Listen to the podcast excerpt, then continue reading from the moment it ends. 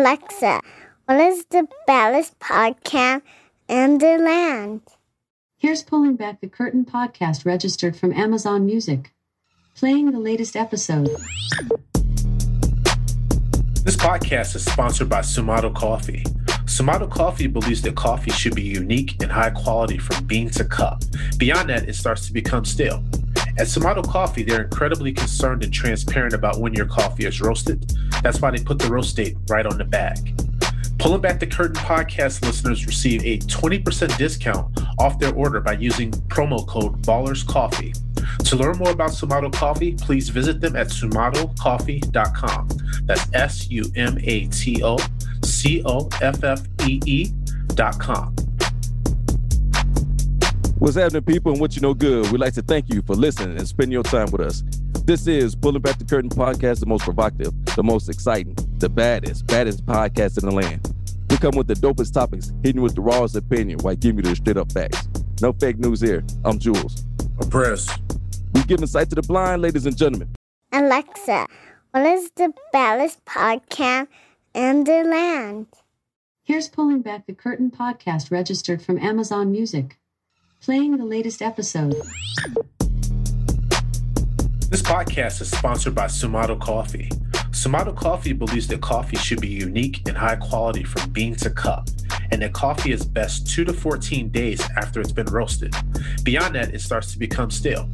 At Sumato Coffee, they're incredibly concerned and transparent about when your coffee is roasted. That's why they put the roast date right on the bag. Pulling Back the Curtain podcast listeners receive a 20% discount off their order by using promo code Ballers Coffee. To learn more about Sumato Coffee, please visit them at sumatocoffee.com. That's S U M A T O C O F F E E.com. What's happening, people? What you know good? We'd like to thank you for listening and spending your time with us. This is Pulling Back the Curtain podcast, the most provocative, the most exciting, the baddest podcast in the land. We come with the dopest topics, the rawest opinion, giving you the straight up facts. No fake news here. I'm Jules. I'm Dead Press. We're giving sight to the blind, ladies and gentlemen. On this episode, we'll be pulling back the curtain on Browder versus Gayle case, which led to the end of bus segregation in the South, and much more. Prayers was popping. Jules, man, how you been, brother? Everything's good, man. How about yourself? You know, I, I can't complain, bro. It's uh busy with work, but guess what? I'm happy to have a, a, job to be busy with. So I mean, dude, I'm just counting my blessings. Uh, we're seeing that the numbers are spiking here with this COVID. So uh, Chicago, we're preparing and ramping up for uh, you know a stay-at-home order coming up, man. So you know, everybody be safe out there. Yes, sir, man. I second that, man. It's spiking crazy, but uh, you know they they was talking about how it was going to have a, a second coming of this thing. You know how you know weather's changing to fall and winter and stuff. Yeah, so, man. man, it's best just to to to keep those keep those masks, stay social distancing, and wash your hands, and you know stay in the house if you can.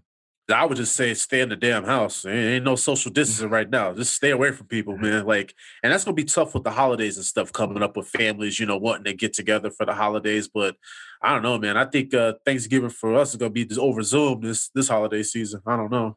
Oh, really? You know, you, you know I was gonna ask you about that. Yeah, you know, you got the holidays coming up. I know, I know the uh, mayor, the Lightfoot. You know, she was talking about how, you know, try not to, you know, do what you, you know, do what you saying is have Zoom holidays or whatever. You know, don't have your families coming over and this and that.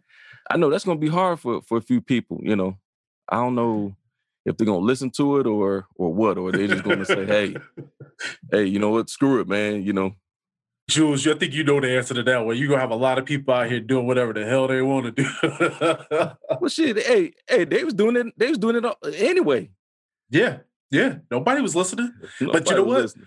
But that's why now they all complaining now, and I'm like, well, if you would have listened months ago, we could have got ahead of this damn thing.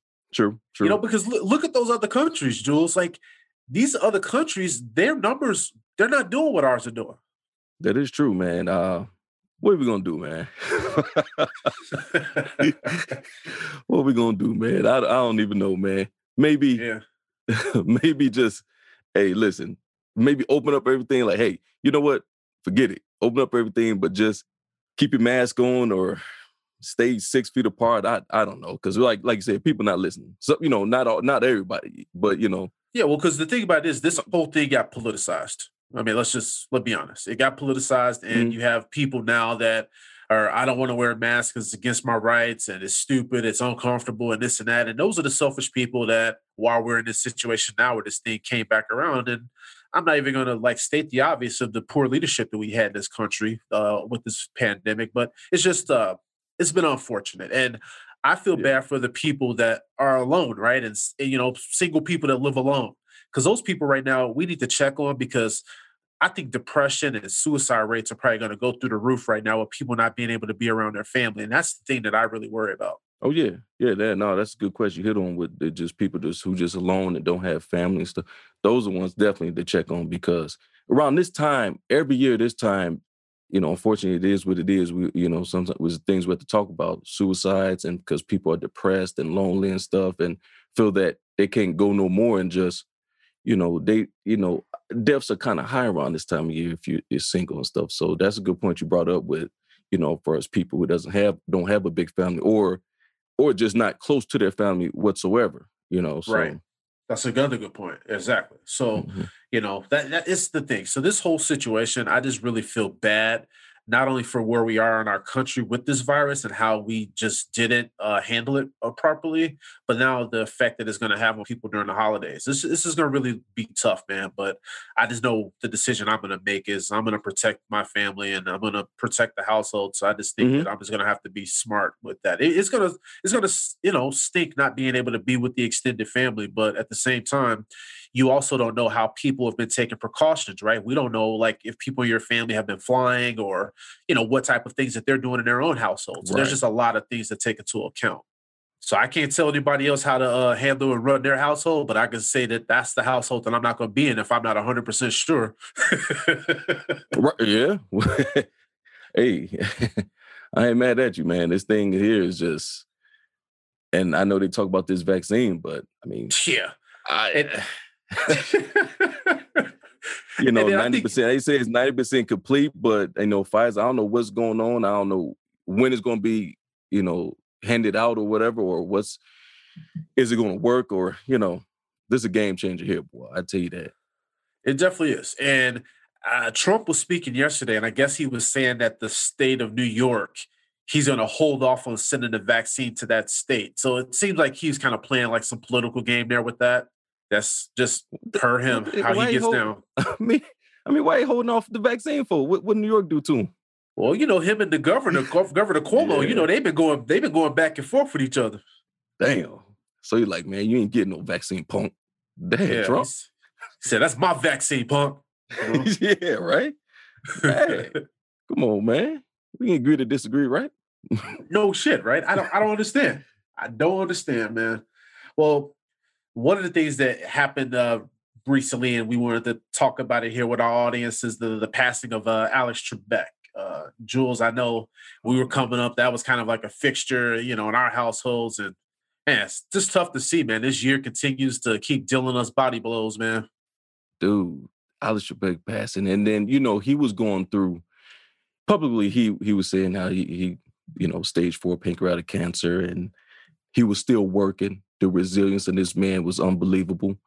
I think he took a page out of Jimmy V when he when Jimmy V said, "Don't give up, don't ever give up." I know Trebek took something from that because he kept working until the end. I mean, until he couldn't work no more, and then you know he went on be with, be with the Lord. I mean, he'd been on the Jeopardy show since man, I think '84, I believe. Yep. I believe, I think 84, but a long time to be on a game show that that is just revolutionized these game shows, man. I mean, you think of Jeopardy, you think about that theme. you think about back with that uh, you know, with his little comments like, ooh, sorry, you know what I'm saying? And you know, he was just smooth. That brother, he had a smooth voice, had a smooth approach, he had swag, man. It's just sad to hear that. He was 80 years old and stuff like that, man. But you know what? Our hearts and condolences go out to the Trebek family and stuff. And we would definitely miss this this brother here, you know, but we have memories of them. We can go back and listen and you know. Uh hey Prez, I don't know if you ever uh when you was coming up, you ever put yourself on, on Jeopardy because you know you're watching you trying to get those answers to them questions. Them questions be hard, man. them questions, they be some hard questions, man. Yeah, they were. I, will say this, man. That, that show just reminds me, and I actually was smiling listening to you talk about that because my grandmother, she used to watch Jeopardy and Wheel of Fortune every day. So those were the two shows that I watched like religiously. And that was probably about the only time when I was a kid where anybody can get me to sit still long enough to focus on something. But those those shows were cool, man, because I always used to try to make myself a contestant. Man, I used to I killed it in Wheel of Fortune. Jeopardy, I was trash though. Them questions were hard, bro. Oh, damn. Dude, it, it, was funny though because like we'd be playing it and tracking it, and then she'd be like, "Man, you got another one wrong," and I'd just be sitting over there just like, "Yeah, yeah, right." Hey, hey, it is what it is, man. But uh, yeah, you definitely get the. I mean, you get to learn some stuff you didn't know. You're like, "Oh, okay, that's cool." Man, I know you one thing. You had to be very smart to get on that show, man, and you stay on it for a week and the most of you can and stuff, and lead a champion and and that was cool, man. It was a good it was a good game show, man. It really was. It really was. I mean, and, and so what they said is they recorded an additional 30 episodes of the show that he's that he his final 30 episodes so they're going to release those so we'll still get to see a little bit okay. more of him going forward so i thought that was really cool okay cool that yeah yeah no no that's that's excellent man it's going to be touching man yeah but i'll just say man for five days a week for 22 minutes a day man, he kept all of us entertained. And uh, man, rest in peace, Alex Trebek. That's all I can say, man. Man, rest in peace, definitely, man. I know he up there having game shows up there in heaven, man. And some people are probably getting it wrong up there still, man. so yeah, and he's probably telling them, "Ooh, that's incorrect." Yeah, yeah right. I want to know what type of questions they having up there, man. man, I used to love that dude because he was kind of like a smartass too. It was kind of funny, right? yeah, like it was like a little sarcastic in in in his like you know in his uh, uh, uh responses. Yeah. Oh, Alex. Oh man. yep. But rest in peace, man. He was one of a kind, brother. He was one of a kind. Yes, sir. Another thing too, I wanted to talk with you about uh Jules, and it kind of uh it, it made me laugh, but also at the same time, from a serious standpoint, I kind of saw what Oregon did when it came to uh, decriminalizing uh, drugs and you know and drug possession in their in their state. So audience like things like marijuana and even hard drugs like cocaine and meth and heroin, they mm-hmm. basically mm-hmm. have decriminalized that in their state. It also reduced the penalties for possession of larger amount of drugs as well. Now I know a lot of people are going to probably have a couple you know different ways they look at that. Jules, I'm gonna kick it over to you to get your thoughts on it. But my feedback on this may be probably surprising to some people that listen to this podcast. But I want to kind of get your thoughts on this. People need to watch out in, in Oregon. I think what they did here, they're looking at uh, me personally. I, you know, I guess still looking to the facts, and then the few, and then time will tell. It seemed like it's it's about it's about money to me.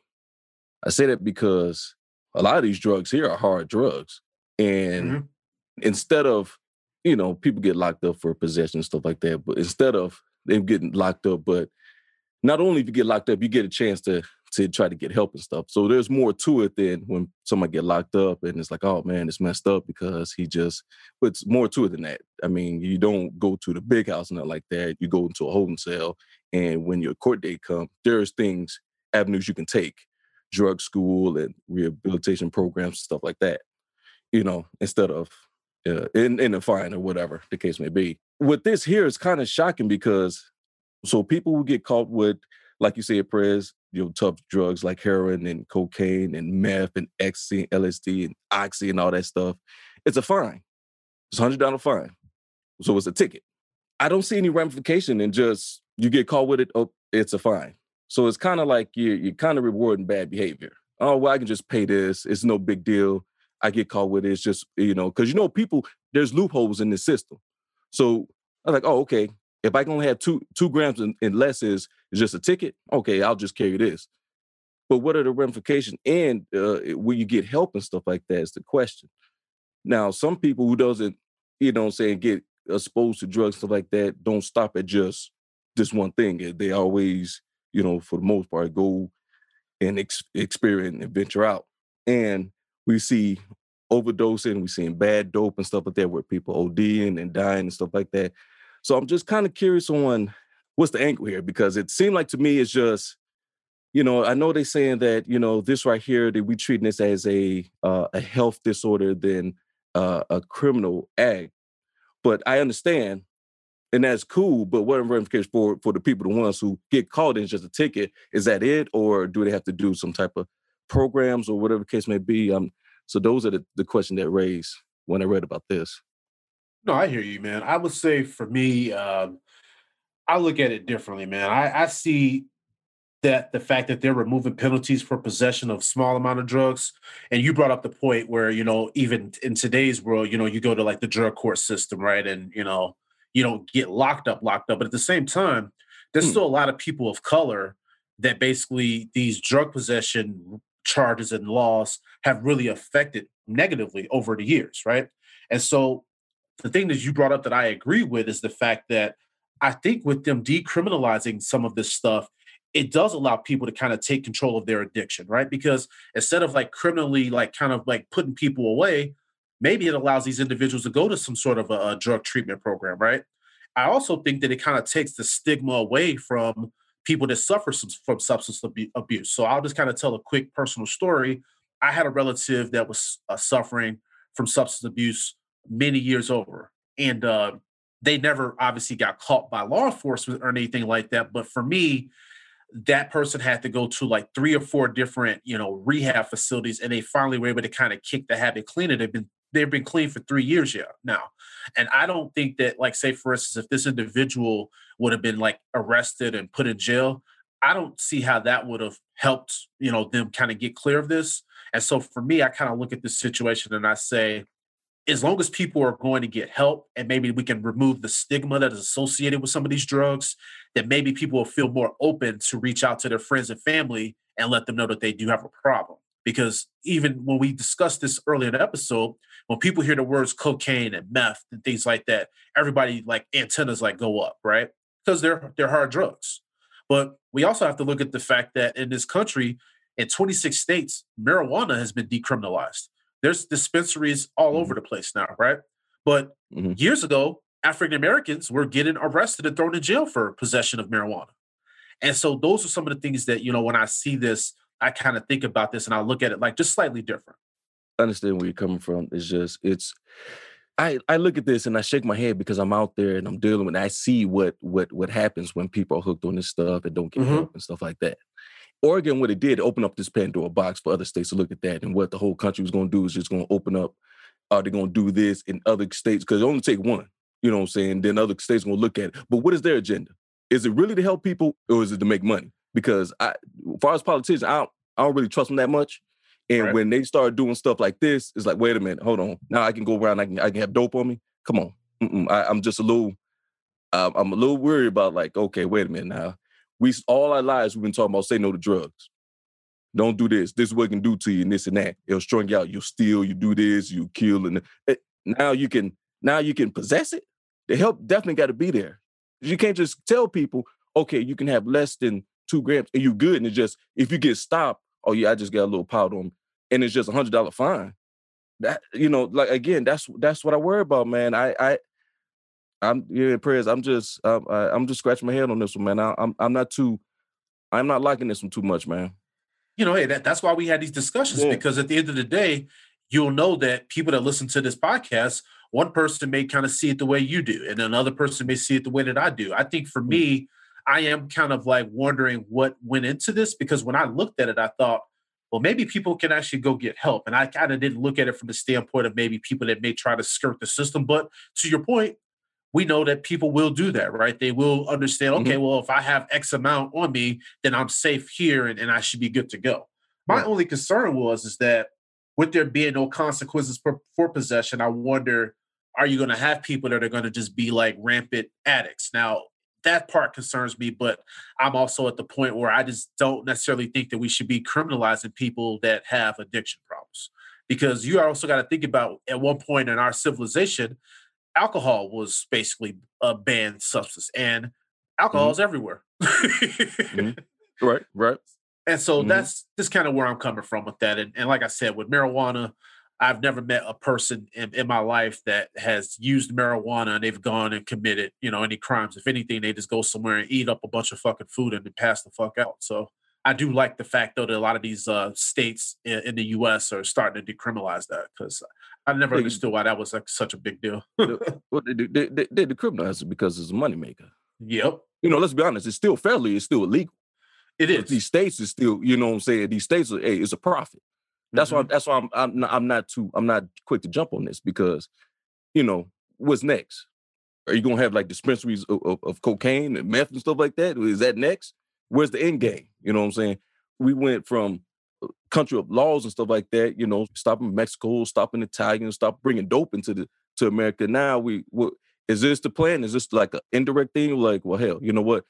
If we legalize this stuff, we don't have to worry about other other countries coming in and try to sell this stuff. Is this is this how we're gonna win a war on drugs? I don't know, man. There's still a lot of stuff that's just unknown to me, and I'm not advocating for this stuff here. Definitely, you know what I'm saying. Drugs are bad and stuff like that. So I'll be on the record to say, don't do them whatsoever. You know, and if you are, you know, say definitely try to get off of them, try to get help. You know, and then with far as with the uh with the mushrooms, what they're doing as far as with with mentals. Now, if that works and that helps out and stuff like that, hey, I'm all for it. But it had to be some type of uh had to be some restrictions because I was reading on it where they would, you know, say you wouldn't even need a, a prescription or a formal diagnosis to, to to participate in this therapy of uh, receiving mushrooms if you're mentally challenged and stuff like that. Which again is like, okay, y- you know, Well, you I- definitely well, have restrictions with this stuff. Well, actually, that's that's actually not true, man. Uh, the, the way that that works is they have to actually, when they're a part of that program, they have to actually be under like state and licensed care. So it's an actual program, and they can only Right, use that to your program. to the program, right? So you're basically your under program, yeah. you're under care when they're doing that. And I and I would say this, like there's actually studies that show, like to your point, that the mushrooms actually help people that suffer from depression and PTSD, right?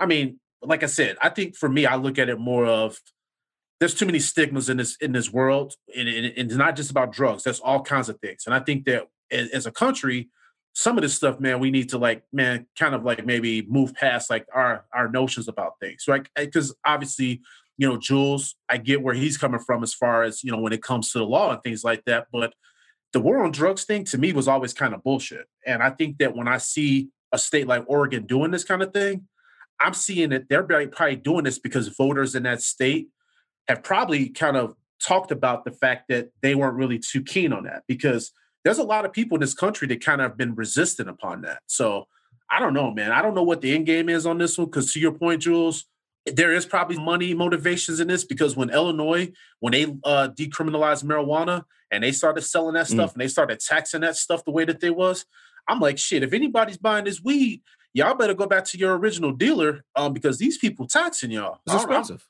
It's Yeah. expensive. No, the one thing I do like what Oregon is doing with their weed and stuff like that, uh, the purpose with their weed is they're giving it to help for mental health and Right. schools and, and and state police and stuff like that, which are doing good with it. You know what I'm Mhm. saying? I don't know what the hell. What are we doing with our? What's the purpose of our weed? Where's that going? uh, in somebody's pocket. You know. I mean, because if you want to talk about mental health uh, uh, assistance stuff like that, man, we need it, man. It's a lot of people that's just out here just mental. Hurt. Hell, I can I can tell you, I went on a few calls yesterday that it's all mentals and stuff, and they out here. And then when when the time when Bruce Ronald was was in office and he shut down all the mental facilities and stuff, man, they let these people out on the streets and they just they're all over the place. And and you know what? I'm so glad you brought that point up, man, because that's the stuff that nobody's talking about right there. Because you walk around anywhere in the city, whether it's downtown, north side, south side, Mhm. you just have people that are just all over the place. You don't know what the hell's going on with these people, and they're just out here in the streets. And years ago, they actually had places to go that would help them with their conditions. Now, with all those places closing, now these people are amongst all of us. And not that I'm saying anything negative about them, but they're not getting the help and resources that they need. Right. And now you're having these situations where when these people have a distressed situation, then what's going to happen, right?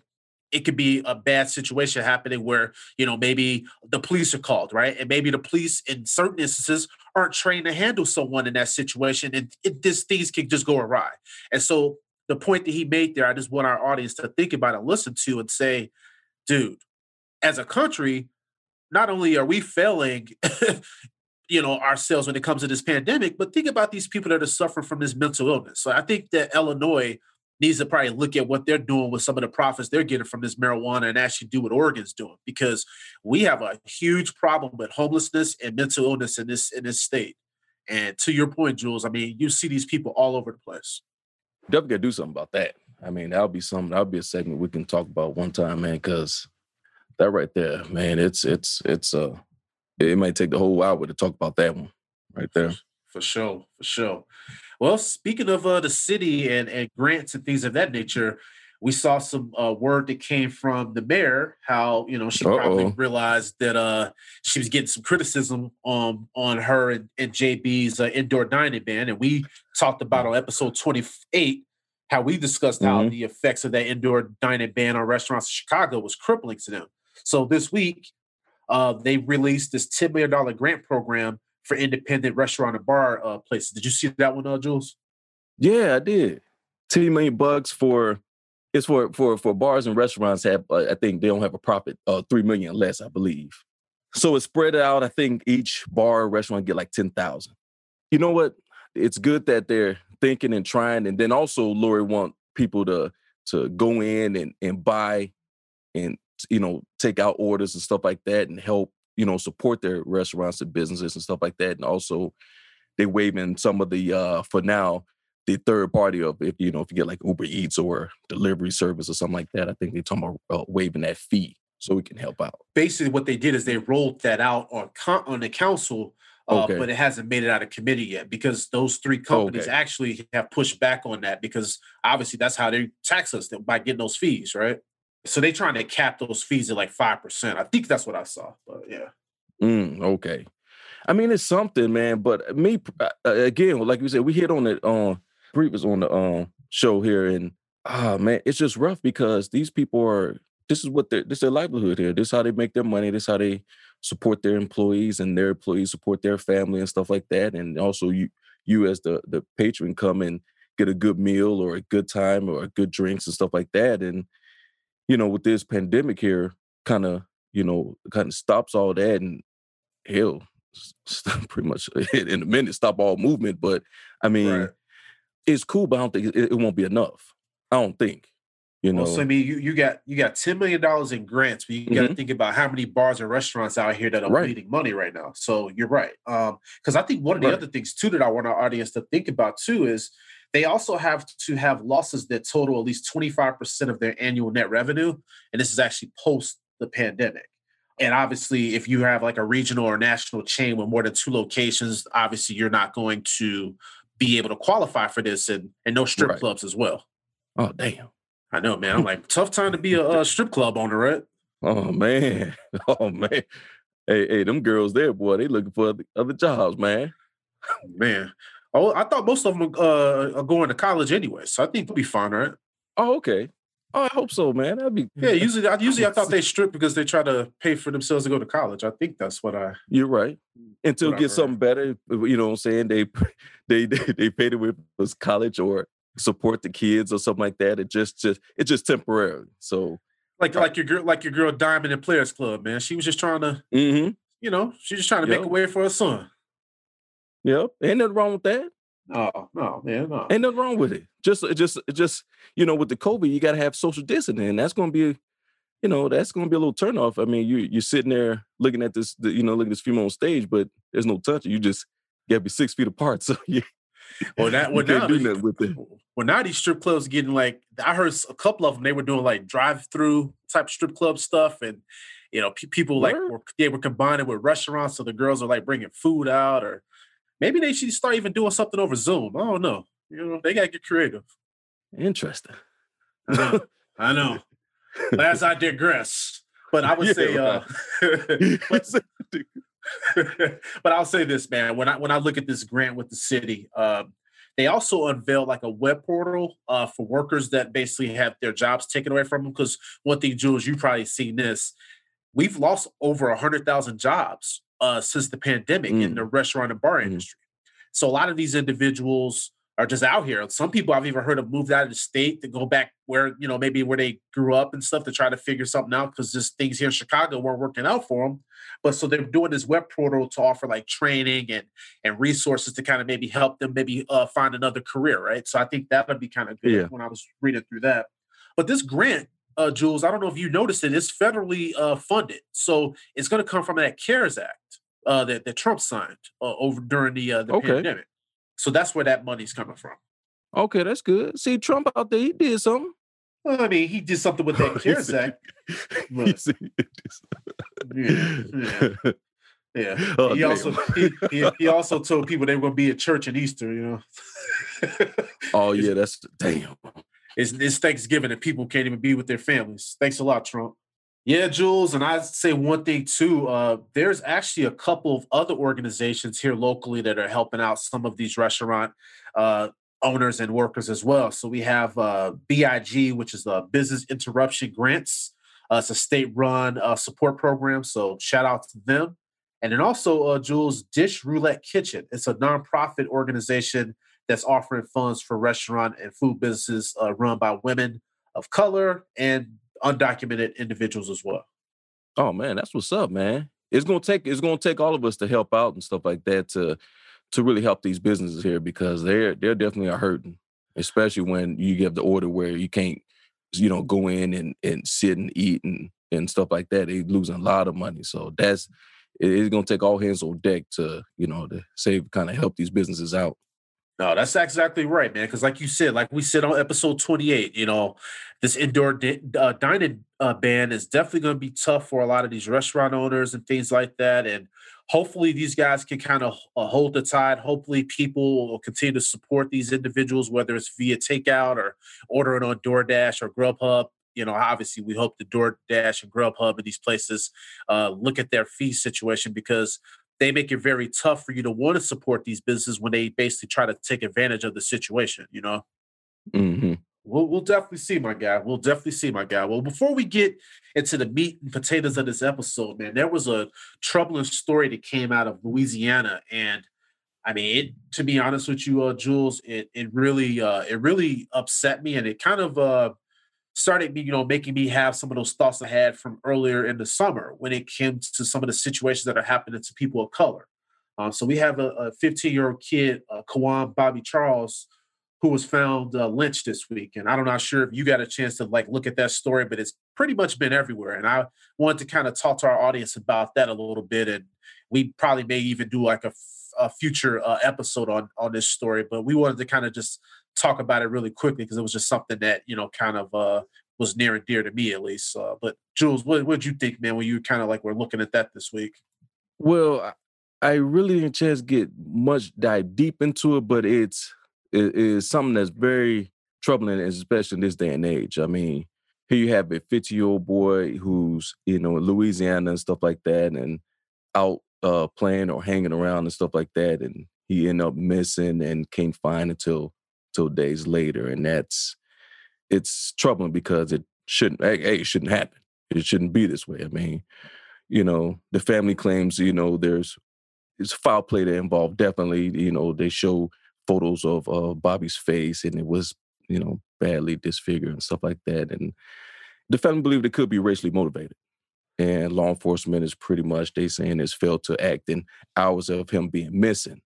Now, two weeks has passed, and you know, at that time he was still missing. And um, when they did find him, it was- it was his answer. It was questions that need to be answered. It was like, what you know, first why it takes so you know took so long and stuff as far as the investigation. So it's a lot of stuff that's you know question that need to be answered. And I'm just I'm just sorry and just I know our hearts and, and, and prayers goes out to his family here because it's something that you don't want to see, especially read and stuff like that and hear because you when you hear this and see this, you you au- automatically we as us uh prayers we think about what Emmett Till and Yeah. how he was from Chicago and he visited some peoples in down south and you know y- y- you know the story and stuff like that and Yep. cats came and took him out and did what they did and and and you know a mother lost a son and stuff and Yeah, they they lynched that poor kid, and I think that's what happened to this Bobby Charles kid. Yeah. Because when we see the pictures that were posted online, and to me, I'm really disappointed in that police department down there because the family reached out to the police when he went missing, and their mm-hmm. response to the family was, "Oh, he could be out at a football game or something. You know, don't worry." But they didn't even offer to go look for the kid. They didn't even send out an Amber Alert. Right mm-hmm. then, days later, he was found in that field with his body beaten and burned. Right, and the police ruled it a death by drowning. It closed. It didn't even enter an investigation. So when I hear that kind of thing, I'm like, this feels like 1955 all over again yeah. because that's what they did to Emmett Till's mother. And that's why she mm-hmm. had to post that picture where people could see what her son looked like. My thing is, why does a mother have to do that? Why does she have to share her grief with the whole world just to get people to act and actually care and give a fuck to do their jobs?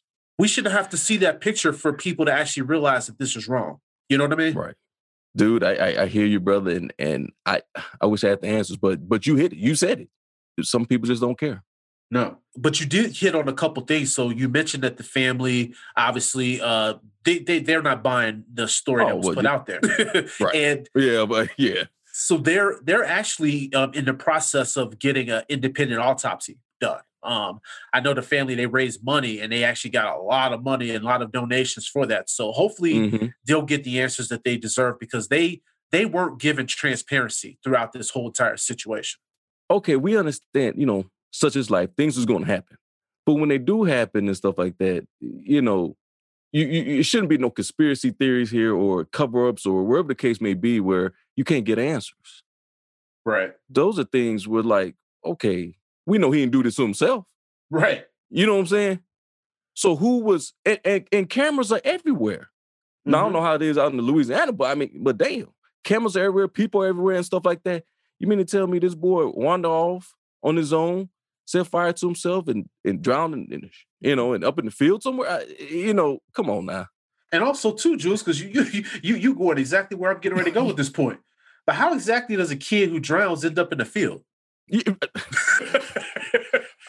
Come on. I, I, mean, you can't make this shit up, bro. no, no, no. And that's what we want our listeners to understand. Listen, people got different thoughts and we're all different and different opinions and stuff like that. But just look at the facts. You know, my my biggest thing, uh, I think we as a society of folks, we're e- e- emotional. I think we're emotional creatures. We're human, so emotional creatures. But we need to keep these emotions in checks and let's figure out the facts. The facts, the facts don't line up here. You know what I'm saying? and it's like, come on now, now, now we need the police department out there to, to just do their job and stuff. Okay. Now I don't know if you know it's going to come out in the future that whoever did this, responsible for this, is higher up. Who knows? Who's a relative of the, of the government or the police right. department or who knows? So we, like you said, we just want transparency. We want to know what happened and stuff like that, and you know, so we get some closure to this thing here. Exactly. That's it. Because right now, the family doesn't have that. And I would say no. this 13 days have gone by in this situation. They have zero leads, uh, Jules. And then also, mm-hmm. 13 days have gone by. Their family has no answers. They don't even have an official cause of death right now. That's unacceptable, man. As I mentioned earlier, I mean, you think about our mothers, man, if they had to go through something like that, it's already tough losing a son, oh, a family. But then mm-hmm. now you don't have any justice for that situation that's got to be hard. You know what I mean? And to your point, man, my heart goes out for that whole entire family, especially that mother. Yeah, yeah, because it it, it shouldn't it shouldn't happen. You know what I'm saying? It, and then it shouldn't you shouldn't have to to pull teeth and you know beat uh, uh, this this war drum and, and and plaster everything on this media outlet to get some type of uh right uh, help. You know what I'm saying? It right. should be because you know what damn, somebody got attacked and brutally murdered and stuff like that. And it's my job to figure out what the hell happened so we can bring that person to to, to court and if they have the death penalty or whatever the case may be, he's he suffered his fate that way. You know what I'm saying? And help the and help the people that who been victimized by by this this predator and stuff like that. Not the other way where drowning and eh, you know some some some some BS answer and stuff like that. Like, come on, man, people are not dumb they think we dumb, but we ain't dumb. We know what it is. yeah, know I mean? we know what time it is. We know what time. And, you know, so like I said, our heart and prayers go out. But man, this right here, you just shake your head. You kind of just look up and say some of the things we were fighting. You know, our ancestors was fighting for back then. You just see it still fighting for today. But you know, it, it, we just get the one thing we know: we just got to keep fighting. Yeah, One thing we know out of all this shit here, we got to keep on fighting. well, we got to keep fighting, and on this podcast here, we're gonna keep bringing up these type of uh, Mhm. discussions because these are the things that matter out here, and this is the stuff that we you guys are gonna hear on this podcast. But to Jules' point, you know, pulling back the curtain podcast, man, we our hearts go out to this family, and we are definitely going to help get that family some justice. We're going to keep talking about this situation. I'm going to keep posting things on our social media to make sure that there is justice for this kid because this is a 15 year old kid that had a life ahead of him, and he's gone. I just want Right. people to think about that. Man, he didn't even scratch the surface, man. Didn't even scratch No. the surface. 15 years old. good looking kid too. And to see what they did to him, I'll just say this, man. A lot of our listeners, you you have brothers, you may have sons and, and nephews and Mhm. whatever else. You look at that person in your family, and you think if that if you would be okay with that person in your family having done to them what happened to Bobby here. You know, we have to start looking at these situations that happen and start looking at it and say, you know what, this isn't right. And we need to speak up on these situations. And that's what we're going to continue to do. We're going to be the voice of this for the people that don't have a voice. Yes, sir. I'm glad to be on it too. Yes, sir. Well, Glad man, let's. Jules, let's get into the meats and potatoes of uh, of our of our episode here, man. So we we're going to discuss this Browder versus uh, Gayle case, and for a lot of people in history, when they think of the uh, Montgomery, Alabama, uh, you know, bus segregation case, they don't really know anything about this case in particular, right? And the fact that this case actually was the catalyst for ending bus segregation in Alabama. And so one of the things that I wanted to kind of quickly just kind of just kick off the discussion here, because me and Jules, we're just going to kind of like volley back and forth on it. But shortly after the Montgomery bus boycott, you know, kind of kicked off uh, in December of uh, 55, a lot of the black community leaders at the time, they kind of started to discuss internally filing a federal lawsuit uh, to challenge the city of Montgomery and the state of Alabama on this bus segregation law, right? Two months after the bus boycott began, we started to see civil rights activists coming up and they basically said, you know what? Let's look at this situation that happened with Claudette Colvin. So, for any of our listeners that don't know, Claudette was a 15 year old schoolgirl who was actually the first person arrested uh, for refusing to give up her seat on a Montgomery, Alabama bus. And this was actually 9 Mhm. months before Rosa Parks actually did the same. So, Jules, I wanted you to kind of like just paint the picture real quick about, you know, kind of what prompted, you know, this lawsuit in this case. And you and I just kind of like piggyback this thing because, like I said, this is going to be like more of a free flowing conversation for our audience. But we just wanted to kind of just detail you guys this case because a lot of people probably don't know the ins and outs of it. Well, I think I think one big reason why this this this case came about is because they the a year before I believe they uh the Fourteenth Amendment where where where was used for the Brown versus Board of Education where they desegregate uh far as blacks and white can go to the same school. With that being said, when the bus boycott, far as Montgomery and stuff like that, of course, um, our ancestors when they had to get on the um, bus, they had to go to the back, or if they if there wasn't enough room, if a white person get on, a black person was sitting there, they would have to get up. Now, man, I I don't know about you, prayers, but man, on them days you waiting on that bus, it's cold, you trying to get to work or school, and you talking about you sitting down, you finally sitting down, you're getting warm and stuff, then you have to come up and somebody say you have to get up. Yeah, Ooh-wee. man. I, I think you and me both, man. We probably have been that same thing. Like, no, man, I was here first. What you talking about? right. So that's why, yeah. So that's why you got these these four these five women and stuff like that on the same year. Um, you know, as you said with uh uh, uh Colvin, fifteen year old uh girl, and, and and three of them are girls. Three of them are fifteen. I think teenagers. They were all teenagers. Yep. hmm Yeah. So the case they picked the case up because it was unfair. Yeah, it was unfair. I mean, unfair. I mean, pretty much it, it- the the the uh, cliff notes of this. It, it's just unfair. Alabama State, of course, statute of Montgomery, but city ordinance. We, you know, they the requiring segregation of the Montgomery bus uh, uh, case. You know, of course, Fred, Fred Gray, the attorney, and Charles uh, Langford. You know, saying they filed on behalf of these African American women who was mistreated on this bus. So pretty much, it was it was pretty much it was just time. It was just time. We we des- desegregate these schools and stuff like that. The busing and transportation system and stuff is next. So with that happening, where they were seeing the, the you know girls uh, girls and, and guys whoever know what whatever other cases we might not even know about you know was transpiring. It was like okay, we need to let's look at this and and and and, and get this get this taken care of. Yeah, and the one thing too, like when I want to piggyback on one thing Jules said there is the fact that Gray, who was the attorney that represented in this case, he reached out to these individuals and basically said, look, because you guys all have been discriminated against by drivers that enforce that segregation policy, I want to basically represent you guys. And they all um, agreed to come plaintiffs in that case. Um, however, there was one there was one girl that actually ended up dropping out of the case, and it was because her family and also herself they were threatened by uh, members of the white community. Mm-hmm. Um, so basically, she basically Yep, she went back and she basically said that uh, she didn't agree to the lawsuit, and uh, she also basically kind of claimed that she was coerced into it. And then what the state actually tried to do was they tried to get uh, the attorney disbarred. So they were kind of up to right. their like little tricks right. to try to get you know things kind of moving a different way. One of the comments that me and Jules have made on previous episodes is the fact that we have to mobilize, we have to be smart. And in this kid's situation, these individuals in this civil rights movement, they used their brains and they collectively came together. Because what happened was Gray, he got with um, Robert Carter and Thurgood Marshall, and everybody knows Thurgood Marshall's history. He would later become uh, the yes, first African American U.S. Uh, Supreme Court justice. But mm-hmm. what it was is they recommended, hey, you know what? Don't go the Rosa Parks Rosa Parks route with this thing but use these young your ladies and take this thing federal. Because if they didn't do it that way, because Rosa Parks had a criminal charge against her for basically refusing to give up her seat, the muddy the waters could have been muddied there. So what right. they did though is they collectively thought in their minds, hey, let's not get this thing tied up in, in state courts. We need to get this to federal courts. And so I really thought that was huge in the sense of the way that they basically did their research and knew how to manipulate that situation dude, you hit it right on the head when they was playing chess instead of checkers. Because, yep. like you said, if they would went Parks way, that stuff, that stuff would have been in, in contempt and continued. I'm sorry for months and probably years. And then it, we all know timing is everything. This was the right time right here.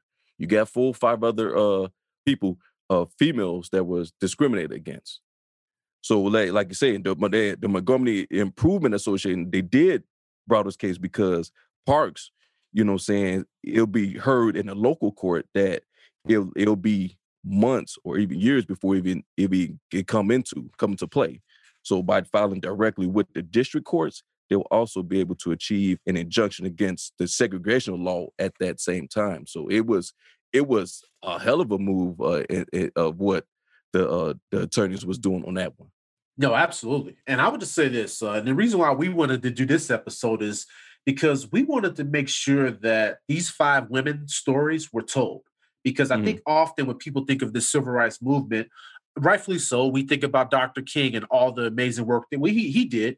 And then a lot of times it, it circles back to Rosa Parks uh, when it comes to the bus segregation situation. But we want to just make sure that people can actually learn about these women that are actually behind this lawsuit. Because as Jules mentioned, yes, the MIA, that organization, honestly, when they basically came to to be, they had simple requests for the state of Alabama, which they wouldn't even be able to honor.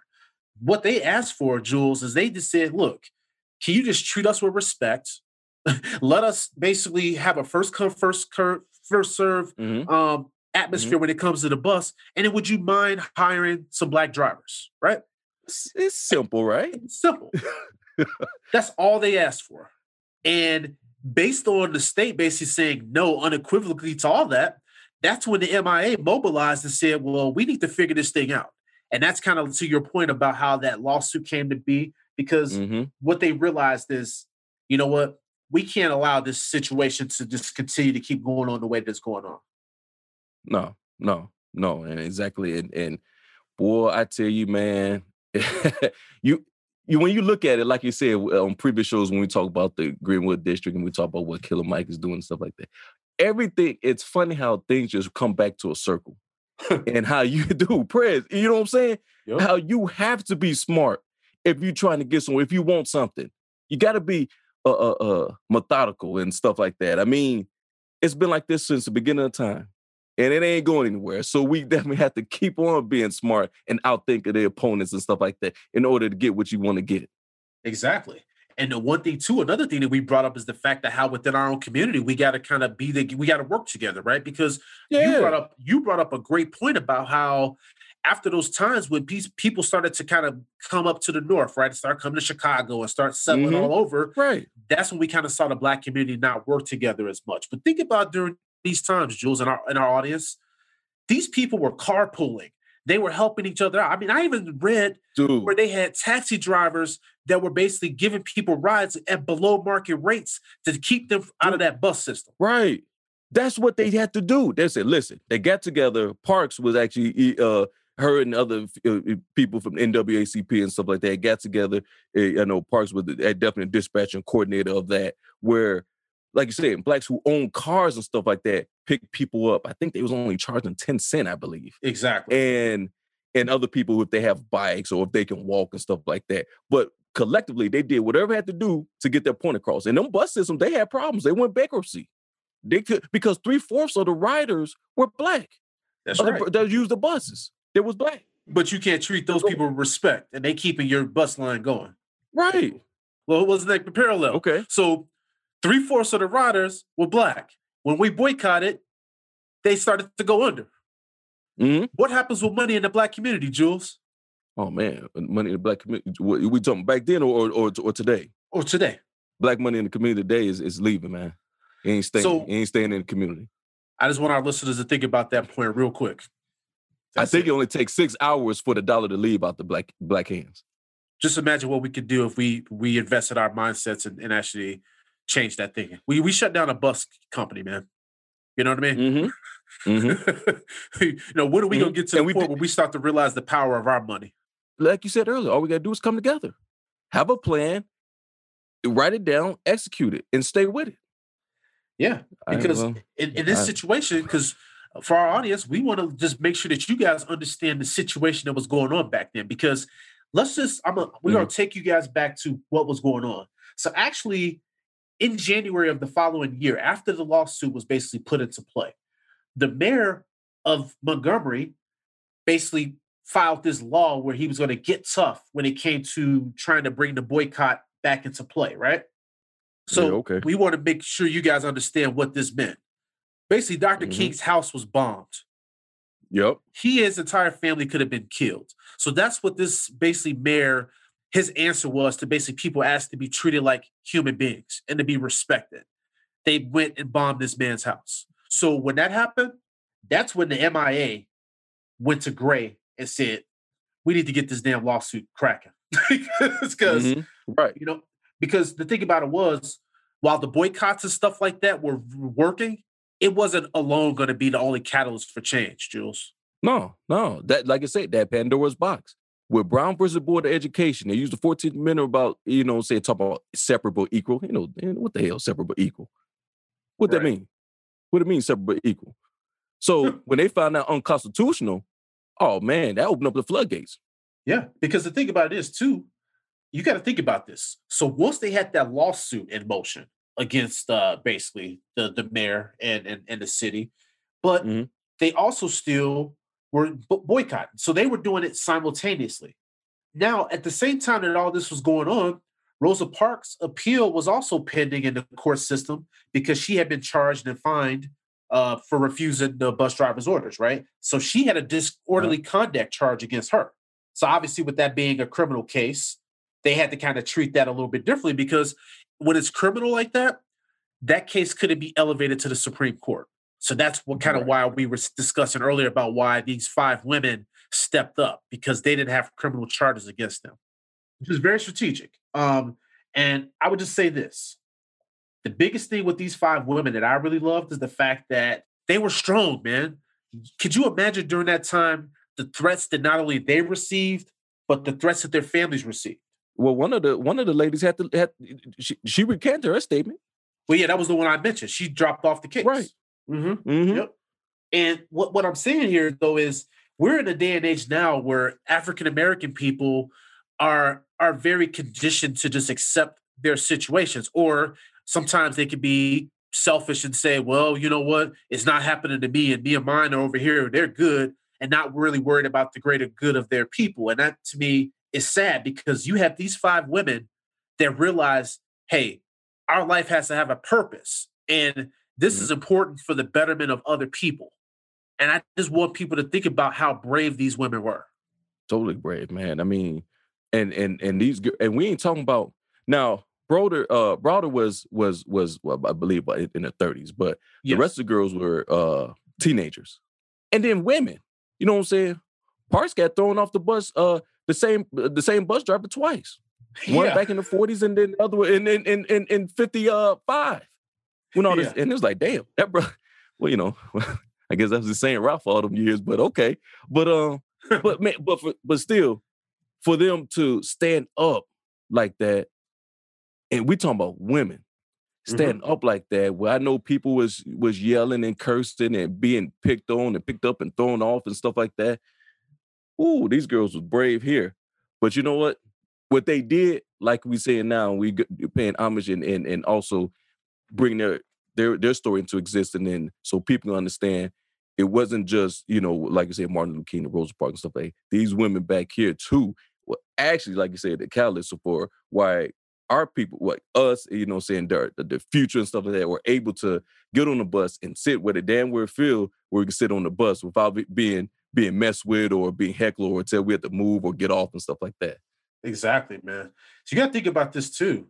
I mean, this initially started as a one day boycott that we just realized, you know what? There's more power in this, right? Mm-hmm. Um, and I think that we really just have to get back to just thinking about some of the stuff that we've done in the in the history of this country to fight. We can't lose our fight.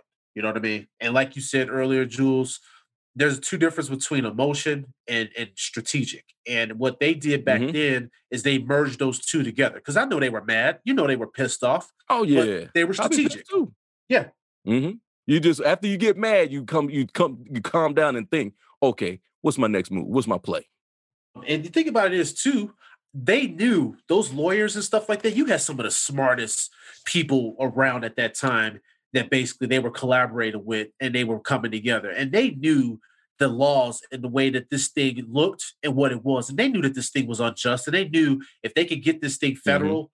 that their chances for success were going to be pretty good. Because they knew it was bogus. Yeah, it was bogus. So the thing that we wanted to kind of talk about with the audience real quick is the fact of now the boycotts at this time, they were starting to reach a lot of opposition because, as we mentioned, that the mayor had this policy where he was basically using intimidation and trying to get these people to end their bus boycott, right? Also, mm-hmm. you had cold weather setting in. You also had situations where those taxi drivers were no longer allowed to offer below market rides anymore. So they were putting every sort of mechanism as possible in to end the boycott. That's when the power of this lawsuit really started to kind of like pick up steam a little bit because what we saw was when they filed that lawsuit against the mayor of Montgomery, uh, William Gayle, they challenged the constitutionality of the state statute. And so it was heard in front of a three judge panel.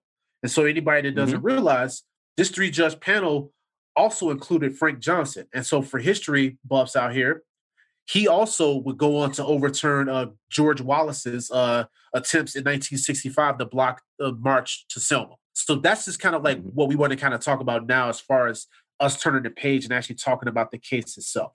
That's a good point. That's a good point, Prez. But so all of the women they testified in, in regards to their mistreatment on those city buses. The city, the only argument they had was that they were simply only enforcing the laws as they were written. And that's something. Okay. It, it, was it was as it was written, huh? Yeah. I don't understand. I, I thought it was written where it was unconstitutional. exactly. I, I, I, not unless I read something different. You didn't. So basically, constitutional wise, it was wrong. But in their state uh, so, statutes, why? because they don't. Why is it because is it because people are a different color? Yeah, in their state statute, it, they basically felt like, oh, our law was written this way, and that's why they were trying to get that thing out of the state courts and get it federal. Right.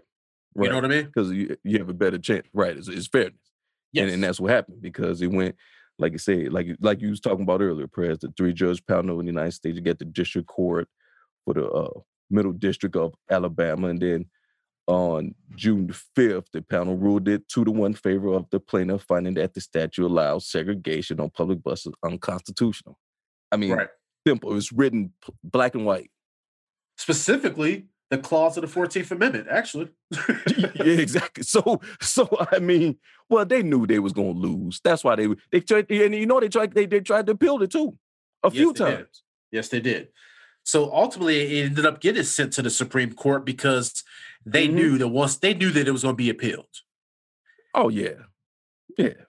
So it reviewed that the judgment on, on November thirteenth in fifty in nineteen fifty six, Supreme Court, you know what I'm saying, affirmed that the district court ruling in order of Alabama and Montgomery to desegregate its buses again. You know what Yep. I'm saying? And then they get to, you know what I'm saying, bro. Hey, Buddy was still mad. He still was fighting. So they didn't have to, they have to implement, you know what I'm saying, uh uh uh official written notice by the federal marshal. Man, come on, man. You segregate them buses, man. Quit playing. We Yeah, already stop told your playing. ass. we already told your ass it's unconstitutional. What are you keep, fighting this for? Yeah.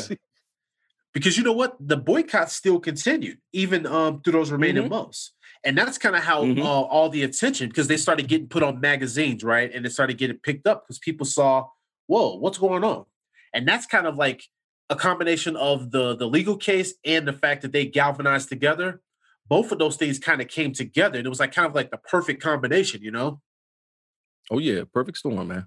Perfect. We say this a lot of times, man. When you dealing with money, cash rule everything around me. Money That's talks. right. Money talks. And then when them buses was taking a hit, and then when they and another thing, when they see black people was pulling and banding together, hey, don't white people, there's some white but they don't want to see that. They was they was scared. and they don't want and they don't want to see it now either Yeah, you yeah, you damn right. That's why it's important that we hey, we gotta be on our P's and Q's and work together. Absolutely, man. Because you know what ended up happening too. I know you probably peeped this when you kind of was reading up on this, but because the mayor couldn't take that L, he started having basically city officials arresting like Dr. King and all the other boycott leaders, and they used like Oh, this yeah, yeah, fucking did. law. Did you see that they like manipulated this law that pro- uh, prohibited uh, people from obstructing from a law lawful business? So in this case, they Mm. were claiming that we were basically shutting down the bus system and their operations. And so that's why they a lot of those guys ended up going to jail. Man, you Um, know, just dirty. This is just just dirty tactics and then and also people also people was getting you know, of course people was getting shot and stuff like that coming off the bus and and and and being treated and and and punched and hit and stuff and still being attacked brutally Yep. for you know because after the, the the laws had changed you know uh black people was, was going back on the buses white people still you know of course some had uh uh still resentment toward that and took it out on them Exactly. But as you mentioned, November 13th of 1956, the Supreme Court upheld the lower court's decision in the Browder case. And basically what that did is it legally ended racial segregation. Now, one of the things that I wanted to talk about just real quick on this thing is listen to all the adversity that these people had to go through. So we were being unjustly treated in this situation. We went through the legal process the correct way. And every step we were able to basically counter every obstacle that was put in our way in this situation in this time. And I just want our audience to kind of listen to that of how these were basic things that these guys are asking for respect, basically first come, first serve, and maybe hire a couple black uh, bus drivers. That was it. yeah and that was such a problem. That could have that could have been uh, right. What's the? I mean, you go through all that, and you you you, you look back at it and like, okay, so that people be treated fairly, people do can sit whatever they want, you know, first come first serve seating, and hire hire, hire a few black folks to be, be driving in these in these communities. It gives some black people some opportunities in this in in the transportation business. What? Why is that so hard? Yeah, I don't I don't get it, man. I really don't.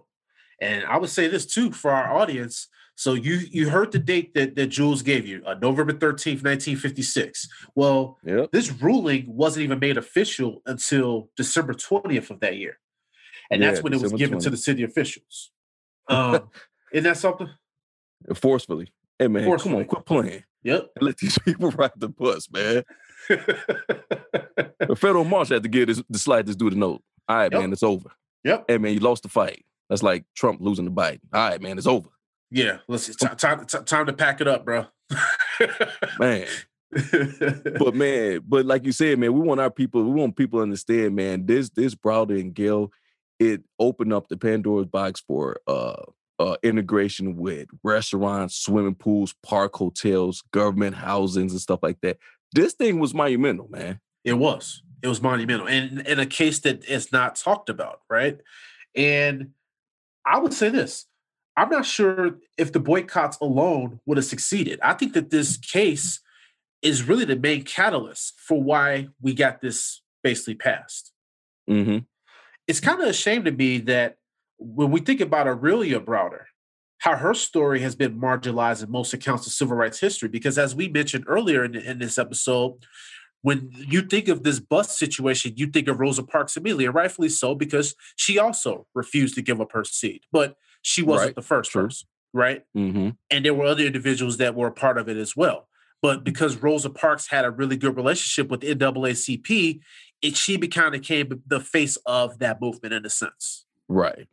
So the question is, you know, how come um Browder wasn't the face and Rosa was that, you know, what do we say with that? It's I think King said in his memoir, he wrote in his memoir about the the Montgomery uh boycott, bus boycott, and he was talking about all the contributions Parks was doing for black people and and, and her role in the NAACP NAACP. She also stated in this in this memoir that she wasn't physically tired.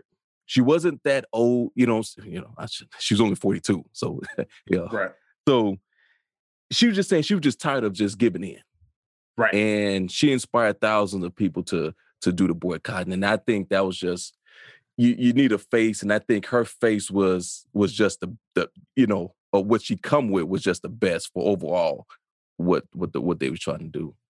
Yeah, and also too, you got to think about it when you look at history, right? And, and I'm just gonna probably be really, uh, really simplistic with this viewpoint. I think the history kind of prefers to have a lone hero. Uh, when you look at a story Mhm. of injustice, I think that's kind of why she was painted that way. Because you could just say that basically she was like kind of like the figurehead that got things going, right? Um, Mhm. But I would just say this, man, Browder and those other plaintiffs, I just want more and more people to actually put their names in the mix as well because those Right. women were strong. They fought, Mhm. they weren't intimidated, and I'm sure they were scared. But change doesn't happen unless sometimes you do things that maybe are a little fearful, that maybe are outside yeah. of your normal comfort zone, right? Mm-hmm. No, no, you're right. A hundred percent.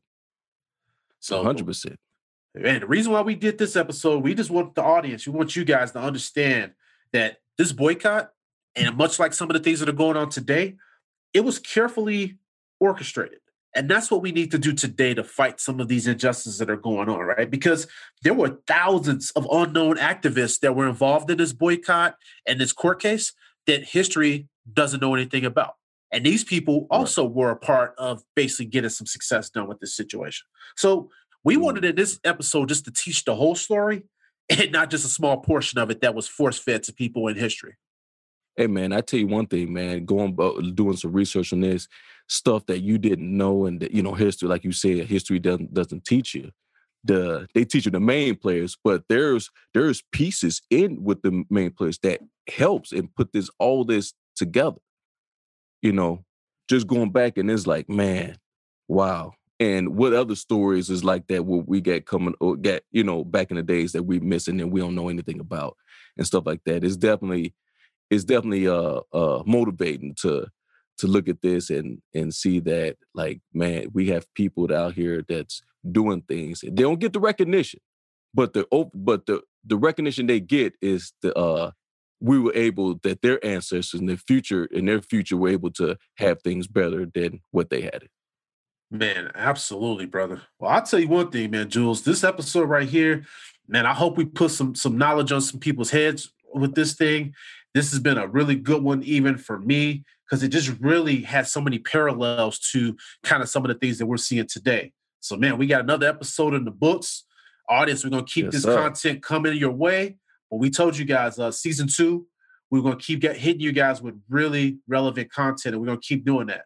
So without further ado, man, we're gonna get up out of here. Jules, going to hit him with that curtain call, bruh.